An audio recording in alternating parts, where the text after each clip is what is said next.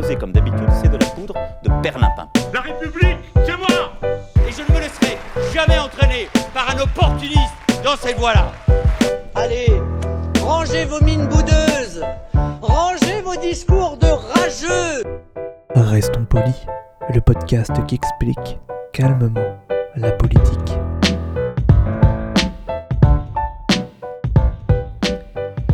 Bonjour à toutes et à tous et bienvenue dans Restons Polis, le podcast qui vous explique la politique tranquillement. Je m'appelle Adrien Bibard et toutes les semaines avec mon comparse Nemo, nous allons, de- nous allons revoir pardon, ensemble les bases de ce que ce qu'est c'est la politique, loin de la petite phrase et des dramas qu'on aura oubliés demain. Salut Nemo, comment, Salut. ça, comment ça va? Bah salut, ça va très bien, je suis assis dans un superbe fauteuil, il faut le dire.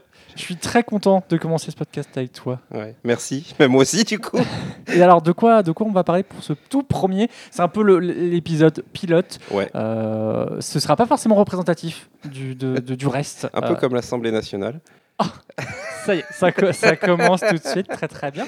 Magnifique. Non, le Sénat plutôt. Mais alors, de, de quoi on va parler Bah, de politique, le poli de politique, on va parler de politique en essayant d'être euh, non pas le plus objectif possible, parce que c'est pas l'objectif, euh, mais bel et bien d'essayer de fournir des explications tout en vous donnant notre point de vue. Euh, c'est d'ailleurs pour ça qu'on va commencer par se présenter, comme ça vous saurez d'où l'on parle. Oui, alors effectivement, aucun, aucune opinion ne peut être totalement neutre. On va essayer quand même d'expliquer pourquoi on a telle ou telle opinion, et après, ça vous permettra de, vous forger votre opinion. Euh, et donc, le, le thème de ce tout premier euh, Restons polis, c'est Et toi, pourquoi tu votes? Alors, bah, commençons par toi, Nemo, parce que bah, tu animes quand même un podcast. Dont Alors, le je est- l'anime pas officiellement, je suis chroniqueur. Ouais, mais bon, euh, tu fais partie de l'équipe Ouais. d'À Gauche Toute, donc euh, une émission de podcast bah, Oui. que je te laisse présenter. euh. Euh, à gauche toute, c'est une podcast qui a lieu toutes les six semaines euh, où on aborde un sujet euh, différent du coup. Euh, le but du jeu, c'est de présenter, de parler très rapidement d'actualité, puis de passer sur un débat d'en- d'environ une heure. On est trois qui venons de trois tendances de la gauche euh, différentes. Et euh, bah, notre objectif, c'est un peu comme dans cette émission, au début d'expliquer les choses et enfin de donner notre point de vue. Ça dépend vraiment des sujets et des émissions. Mais voilà, toutes les six semaines, une heure et demie euh, de politique de notre point de vue de gauche. Et je pense que le slogan résume assez bien, c'est vous savez d'où on vient, mais pas où on va. Et voilà un petit peu la, philosophie à gauche et toujours le faire avec de l'humour surtout et de la bonne humeur. Parce que pour moi, la politique se vote aussi avec l'humour. C'est dommage de ne pas en faire quand on parle d'un sujet aussi sérieux. Alors oui, pour vous rassurer, on va pas partir sur une heure et demie. Je pense que si vous avez vu votre application de podcast, on est plus parti pour une quinzaine, vingtaine de minutes. L'idée justement, c'est de vous faire un petit, un petit shot des, des bases de la politique. Mais rentrons dans le sujet. Donc, tu présentes, euh, enfin, tu co-animes euh, à gauche toute. Donc, tu es plutôt, tu voterais pas à gauche? Totalement. Et pas depuis toujours, par contre. Euh, J'ai commencé en tant que centriste. C'est-à-dire que ma toute première élection présidentielle, c'était François Bayrou, euh, mon candidat, euh, pour un côté euh, qui va revenir très souvent dans cette émission, c'est-à-dire que je suis extrêmement attaché, moi, aux règles. Je suis dans un jeu de rôle, on dirait que je suis lawful, mais vraiment, les règles, les- les- je suis plus un réformateur qu'un révolutionnaire. Et c'était la position de François Bayrou à l'élection de 2002, et c'est pour ça que j'ai commencé à le suivre avant que la politique économique vienne un peu me frapper en pleine face. Et euh, j'ai basculé, entre guillemets, vraiment à la gauche, c'est-à-dire euh, le Front de gauche, puis euh, la France insoumise, dont je ne suis pas un membre, mais je suis, on va dire, un, un sympathisant s'il fallait vraiment me placer euh, sur, sur l'échiquier. Mais tu veux peut-être que je donne les votes complets euh, que j'ai fait depuis 2002 Moi, Alors- ça ne me dérange pas. hein. Non, Non, j'allais, non, j'allais rappeler déjà, peu- alors, pour remettre dans le contexte, Oui, parce oui. que euh, 2002, c'est quand même une élection Oui, pardon, un peu oui. particulière. C'est, donc, c'est une élection présidentielle déjà, euh, et c'est notamment euh, celle qui a vu pour la première fois le Front National au second tour, enfin, en tout cas Ouais. l'extrême droite, euh, qui est devenue après Et- le Rassemblement Et national. je m'aperçois que j'ai fait une erreur, c'était en 2007 que j'ai soutenu François Bayrou. en fait. Ah Parce qu'en 2002, j'avais pas encore l'âge exactement euh, de voter.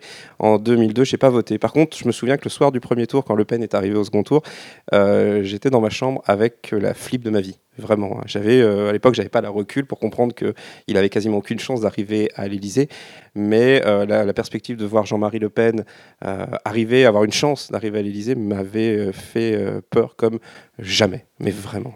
ce qui m'amène à, te poser une question et qui est pour moi intéressante pour comprendre d'où tu pars, et d'ailleurs tu pourras me poser la Mhm. question après, d'où je pars, euh, bah, d'où pars-tu politiquement, euh, dans quel environnement tu as évolué et qui a construit euh, l'opinion politique? Alors je pense notamment à tes parents, Alors- pourquoi votent tes parents peut-être, si tu le sais? Je pas vraiment, mes parents sont plutôt socialistes, on va dire, socialistes vraiment PS. Mon père, on va dire qu'il serait entre Macron et Hollande, voilà, grosso modo. Ma mère est assistante sociale, donc euh, son métier, vocation, euh, c'est plutôt le social. Et il y a aussi une chose, c'est que mon petit frère est euh, un enfant handicapé, il est autiste, et ça m'a beaucoup influencé en fait en termes d'empathie, de, du fait du parcours de chacun en fait, les discours sur chacun a ses chances, il suffit de se la construire, etc quand vous grandissez dans un environnement où vous avez quelqu'un qui de toute façon n'a aucune chance d'arriver à un niveau au-delà de, ce- de son petit niveau en quelque sorte, ça bouscule pas mal votre vision du monde et ça vous inscrit un petit peu euh, euh, une vision politique également. Et pour conclure très rapidement, grosso modo, j'ai euh, une énorme appétence pour le coup pour les réformes, on va dire institutionnelles. C'est-à-dire que pour moi, la France a une, la Ve République est très mal construite et on souffre de ça depuis des dizaines d'années. En, vérité, je pense que le système est mal fait. Il faut changer les règles, à mon avis. Il faut changer les règles et pour ça, prendre le pouvoir. Et euh, pour prendre le pouvoir, moi, pour l'instant, la seule solution politique que j'avais envisagée jusqu'à présent, c'est des gens comme euh, Jean-Luc Mélenchon à l'heure actuelle, ou euh, même pour le moment, on va dire, post-Jean-Luc Mélenchon, peut-être des gens comme François Ruffin, notamment, qui est un homme politique qui je trouve fascinant. Voilà, c'est un peu de l'endroit d'où je parle. Après, j'ai vraiment beaucoup de notions, j'ai beaucoup de trucs avec lesquels je suis pas d'accord à la France insoumise. Mais ça, je pense qu'on verra au fur et à mesure des émissions en fonction des, des sujets. Oui. Et oui. toi, du coup Alors et moi, bah alors donc euh, moi je, je pars. En fait, mon ma mère donc euh, vient d'une famille plutôt ouvrière, euh, ouvrière supérieure. Mon grand-père était plutôt contremaître sur le chose. Mais en fait, elle est dans une famille plutôt socialiste qui a connu les grèves où les paysans dépannaient en fait, dépannaient à bouffer quand quand y a bah, on n'avait pas de quoi manger. Donc plutôt, elle était plutôt donc socialiste communiste au début. Elle, a- elle vote à gauche. Euh, par exemple, en 2002, elle avait voté. euh, non, en, si en 2002, elle avait voté Taubira. Euh, elle était un peu féministe avant l'heure euh, dans ses jeunes années. Euh, elle a marché contre Le Pen. Elle a toujours suivi les grèves puisque Mm. donc elle est professeure. Enfin, elle était. Elle maintenant elle est en, en retraite. Et voilà, c'est très intéressant parce que ça donne. Enfin, comme je te le disais hors micro juste avant, la professeure, euh, non, en tout cas, elle euh, était en, en lycée. C'est un métier qui est très souvent euh, critiqué. On, aura, pas- on aura peut-être l'occasion de- d'en discuter sur un autre podcast. Mais notamment dans la fin de sa carrière, elle faisait toutes, toutes, toutes les grèves. Pourquoi? Bah Parce que les jeunes professeurs sont extrêmement précaires et Oui. n'ont pas ce luxe de pouvoir manifester ou autre. Donc ça, c'est ma mère. Oui, tu voulais réagir. Oui, c'est aussi un, un schéma qu'on retrouve parfois la- dans la santé. exactement. Où, euh, les... C'est pas forcément une question de précarité, mais les jeunes arrivants dans le service public sont pas forcément cette culture de, de la grève et de la manifestation et de la réclamation. Et euh, c'est vraiment quelque chose qui, qui décline, quoi, en quelque sorte. Oui, complètement. Donc ça, c'est ma mère qui donc a, ce profil-là, et mon père en a une toute autre. Euh, donc c'est très intéressant. Lui, il est d'une famille plutôt, euh, entre, enfin, je dirais, d'une bourgeoisie en dents de scie. Ah, une bourgeoisie qui a des hauts et des bas. Donc ah, ils étaient plutôt de droite pour le coup dans sa famille. Ils ont su euh, monter des boîtes. Mon, arrière-grand-père avait une, euh, une entreprise d'ostréiculture. Il euh, cultivait les huîtres que mon grand-père a, repris après. Et c'est complètement planté parce qu'il y a eu une épidémie, etc. Mais voilà. Donc, mon père était dans ce milieu-là. Mais c'était quelqu'un qui s'est très vite intéressé à la culture, notamment la, culture euh, gréco-latine. Euh, et euh, au fur et à mesure de ses lectures, etc., il était plutôt de gauche, car même si son grand-père, par exemple, était plutôt de droite traditionnelle, gaulliste, etc., eh ben, il disait l'humanité. Voilà, il fallait ramener l'humanité au grand-père. Et, voilà, donc ça a marqué mon père. Et puis, euh, bah, le, il a commencé à rentrer sur le marché du travail. Euh, il, était, euh, il a travaillé en tant que cadre vraiment. Enfin, il a monté tous les échelons d'une grande entreprise de, de sécurité. Je ne citerai pas le nom, mais voilà, il, il a géré plusieurs régions à la fois pour cette entreprise de, de sécurité. Et euh, en fait, il est passé vraiment euh, de, de la gauche jusqu'à Macron. Et, euh, et voilà, donc c'est très intéressant comme parcours Mm. parce que dans ma famille, avec mon père et ma mère, donc ils sont divorcés, donc chacun de leur côté, on parle beaucoup politique. Euh, chez ma mère, la radio est toujours à fond, de préférence de service public. Euh, chez mon père, on trouve Libération, Télérama, Courrier International, euh, avec le JT de France 2 en fond et France Culture dans la voiture. C'est vraiment très... euh, c'est un peu le cliché. Une fois ce, cadre posé, on comprend clairement euh, que j'ai baigné dans une culture donc, de gauche. Ce qui est marrant, c'est que mes parents, euh, bah, ils sont, à l'image de, la gauche. Euh, ils, s'entendent toujours très bien, mais en fait, euh, c'est la gauche qui a savouré la victoire de Mitterrand, qui s'est déchirée à l'élection présidentielle de 2002, où il y a eu 16 candidats euh, à cette élection, dont 8 euh, plutôt classés à gauche.